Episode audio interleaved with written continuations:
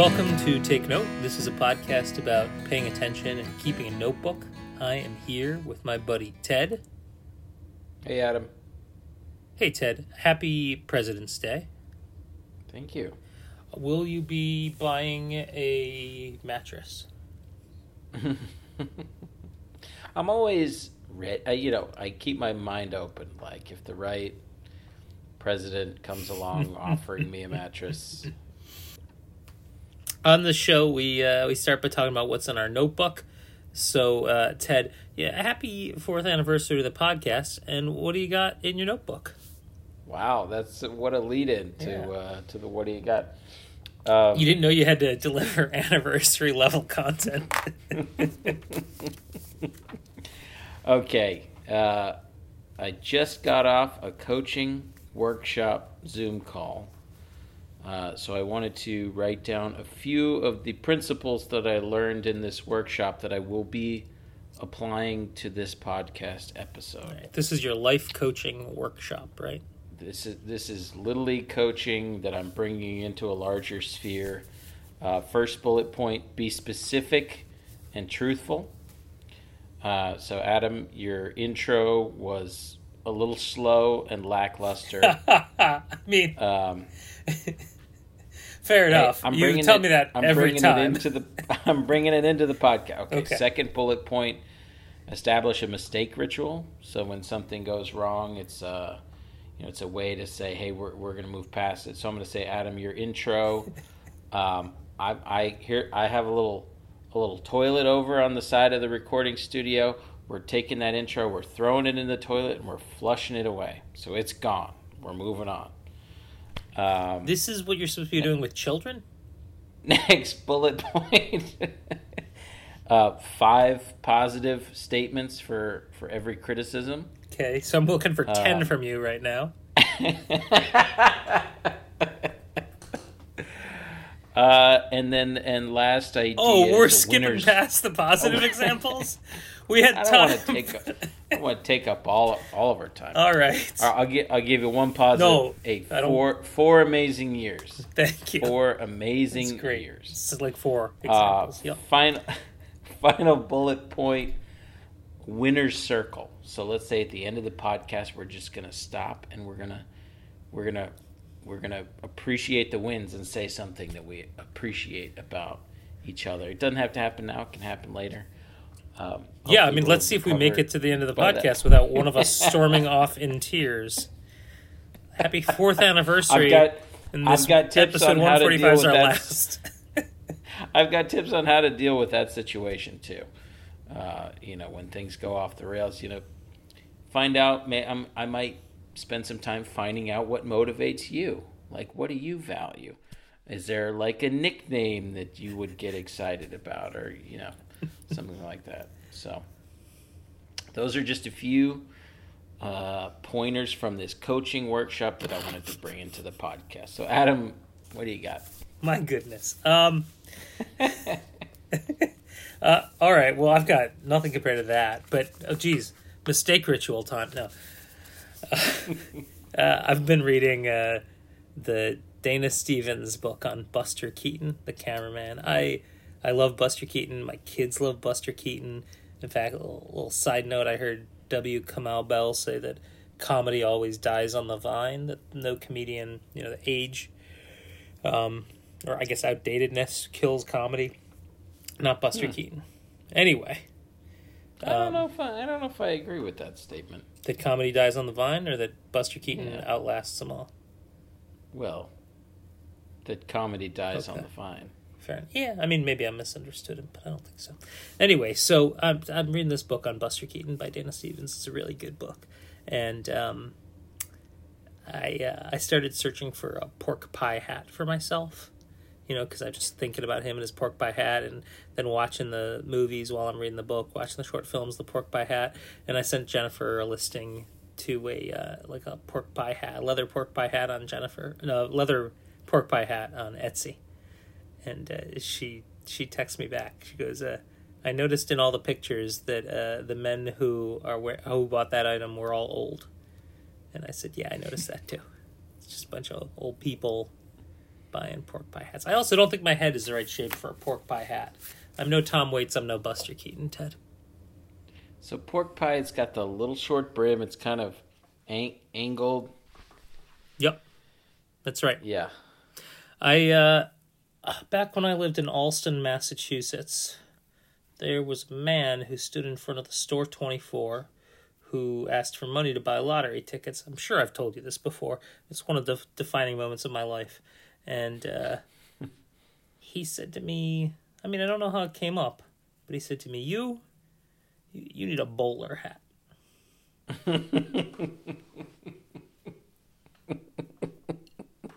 Yeah. What an amazing thing to say to a person. Yep, and I should probably give him $1 too. And you went and played the lottery. Yep. Well, you used to wear a Kangol style hat long ago, did you not? That was Samuel L. Jackson, Ted. I did. I had a flat cap, a newsy cap for a while myself. Yeah, that was. I mean, I think that was. I think I was wearing a Kangol hat at the same time as Samuel L. Jackson. So that was late 90s, where I was trying to affect that Kangol hat, and I thought it worked. It worked. I got a letter from the Kangol Corporation suggesting that maybe I stop. They were going to go with Samuel L. Jackson. The world of, I think cowboy hats you can get away with. We've the Stetson open road is it's almost a bridge between cowboy and I don't know what you would call that other kind of hat that these other things fit into. But the cowboyness of it kind of, keeps a little something there, but boy, is it hard to pull off an old-fashioned hat. Hey everybody, this is a real transition here that we recorded at the same time as the podcast. Very natural situation, not something I recorded afterwards, and Ted's going to pick up right where we left off. Yeah, I've been thinking about notebooks in the work context, and I have this funny quirk that I thought I might mention on the podcast, because it's maybe one of those things that, you don't ever talk about with anybody, but maybe I'm not the only one. Even when I'm sitting at my computer, 2 monitors in front of me, keyboard, mouse, the whole works. If I'm reading something on the screen, maybe it's an article or I'm digging into some work thing where I gotta, make edits or something, I compulsively have to have a piece of paper or a notebook in front of me on the desk with a pen in my hand, ready to do something, I don't know, take notes on what I'm reading, even if I'm doing track changes in a document. Like the compulsion for me to have a piece of paper to write on is so strong that it's like uncomfortable if I can't put it in place. It's just, and I think about my brain and what my brain needs in order to accomplish focus or something. Is this a newer thing for you, or is it? Have you been suffering from this for a while? I don't think so. I think, I don't know if I'd call it suffering. I've been enjoying this for quite some time. This little compulsion. No, I think it's like an extension of always having a pen in your hand and spinning it around or fidgeting with it or whatever. It's some version of that, but I think there's just different. Like for example, if I am trying to complete a somewhat complex series of actions, the kind of thing that you start and then you get distracted by what's on another screen and you totally lose track of where you are in a progression. Like for me, writing those out by hand, sort of separate from the computer where I'm doing all the work, is like that works for me. Just are you writing out the steps that you need to do? Sometimes I write out the steps that you wouldn't bother to you know, open a Word document and type those steps. But yeah, it could even be, I'll sometimes just break it down to like, you know, create a new folder, like open the email with the attachment that you need, open the attachment. You know, I almost sometimes have to just slice it out into those kind of steps. And this is a sort of attention thing too, but doing that by hand on paper feels to me like I'm helping my brain. You know, I'm using the analog tool to help my brain complete the task on the computer. It's this triangulation thing that, I don't know, it's kind of interesting. It's not even a complaint. 'Cause it, you know, part of it is the physical satisfaction or the tactile sensation of having something in front of me that's not keying in information on a screen, and just whatever that balance is, I think, is something that I've observed about myself. Well, that kind of reminds. So I'm not doing that exactly. I'm doing something that it's not particularly remarkable, except that I am more recently I'm aware that I'm doing it and I'm purposely doing it, which is that I always have a notebook next to me. So that when something comes up that I need to do, that I think of while I'm doing something else, I jot it down.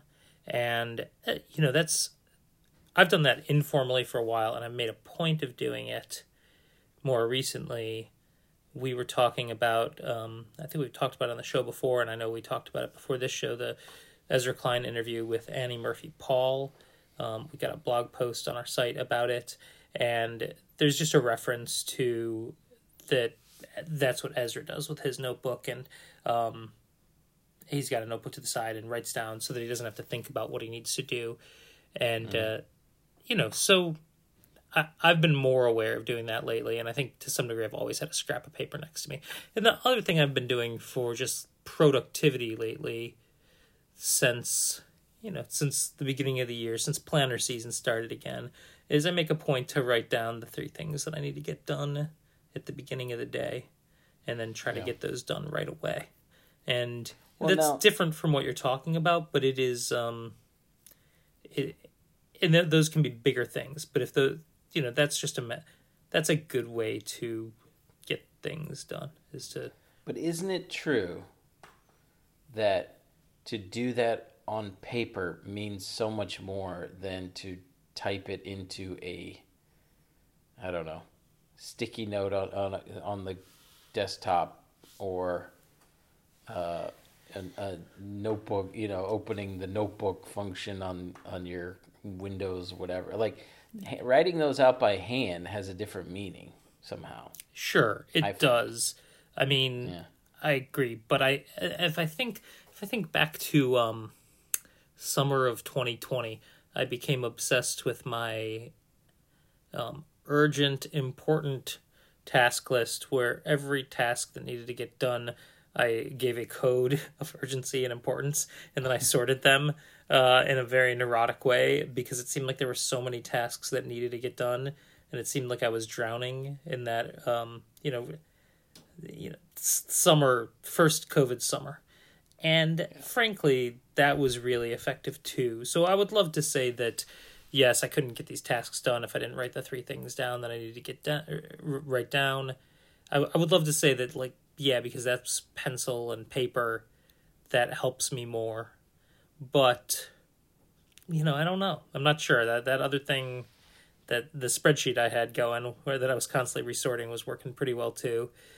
And, you know, I think that other notebook on the other side of my computer, where as soon as something occurs to me, I write it down. I mean, I think that's really important. And that goes back, I think, to like the Getting Things Done, blanking on that guy's name, but just that you don't ever want that list living in your head, because that's exhausting and you're trying to remember that and the stress of it. I mean, one of my biggest challenges at work is in the course of clicking through all the 84 different places you have to go to accomplish any task, I will see an email related to a completely different track and just my brain's like, no, okay, let's think about that. And I get slipped off of one track and onto another, almost to a satirical level, like where I will spend the next 10 minutes down another track and like forget where I even started. Yeah. It's ridiculous. So, and I think taking myself out of that digital realm where it's just such a almost a nightmare.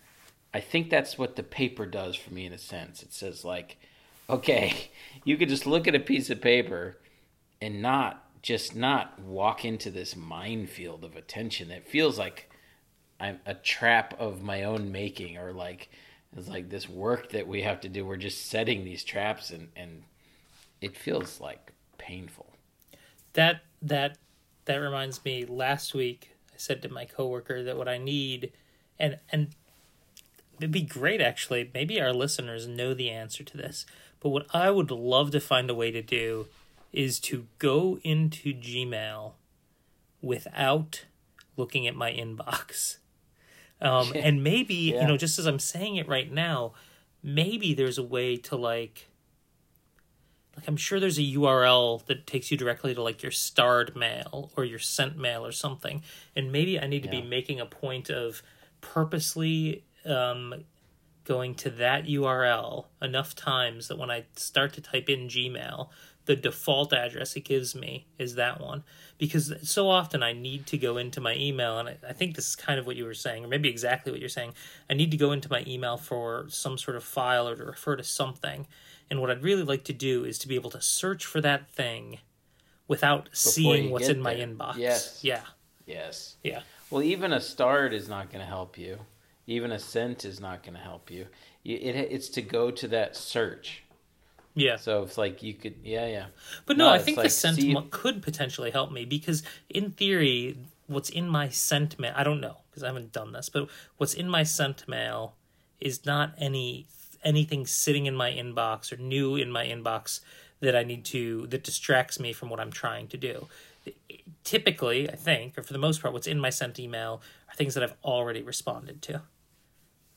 That's fair. I don't know. I like this idea. Skip the inbox. Yeah. It's a good idea. I mean, an email inbox is like, why have we done this to ourselves? Or I don't know. How do you shut that off in some kind of way? Yeah. So then everything we're doing is in that email. So right. You're sucked right back in again. So we have 3/4 of an idea here, and maybe that works of how I can't speak. How you would skip that inbox, but I bet that maybe our listeners have already solved this problem. Maybe most of the world knows how to do this, and somebody could tell us how they get into their email without seeing their inbox. Because I'd like to figure that out, and I'd like to make that a habit. Well, one way to skip your inbox is to use a typewriter. I've heard. Yes. You won't. Your typewriter will probably not have incoming messages for you. I mentioned on the show last week briefly, unless we edited it out, that we've started taking in more orphaned typewriters here in my house. You're a typewriter rescue. We are a typewriter rescue. My wife has developed a hobby. She really likes cleaning them up and hunting them down, and then cleaning them up, and then we use them.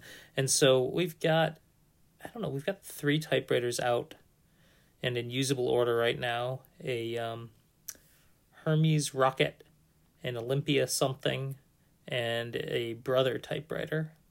Like a newer, it's not an electric typewriter, but it's maybe the newest of the Brothers we have. I don't know exactly what kind it is. And then there's a few others that are on the shelf that we've had for maybe 20 years. But, what we've found, surprisingly, is like just all members of the family, my 2 sons, my wife, and I are just delighting in just typing up whatever on them. And my son out of nowhere the other day was like, I'm writing a poem on it, because he went from, we're learning poetry in English class and I hate poetry and they're teaching me about Amanda Gorman to that night, I'm going to write a poem. Writes a poem on this typewriter. The 7-year-old loves it too, and we're all just, you know, we're all having a great time with it. And there's something about that tactile thing. You know, some families go mechanical keyboard, but like we're going typewriter.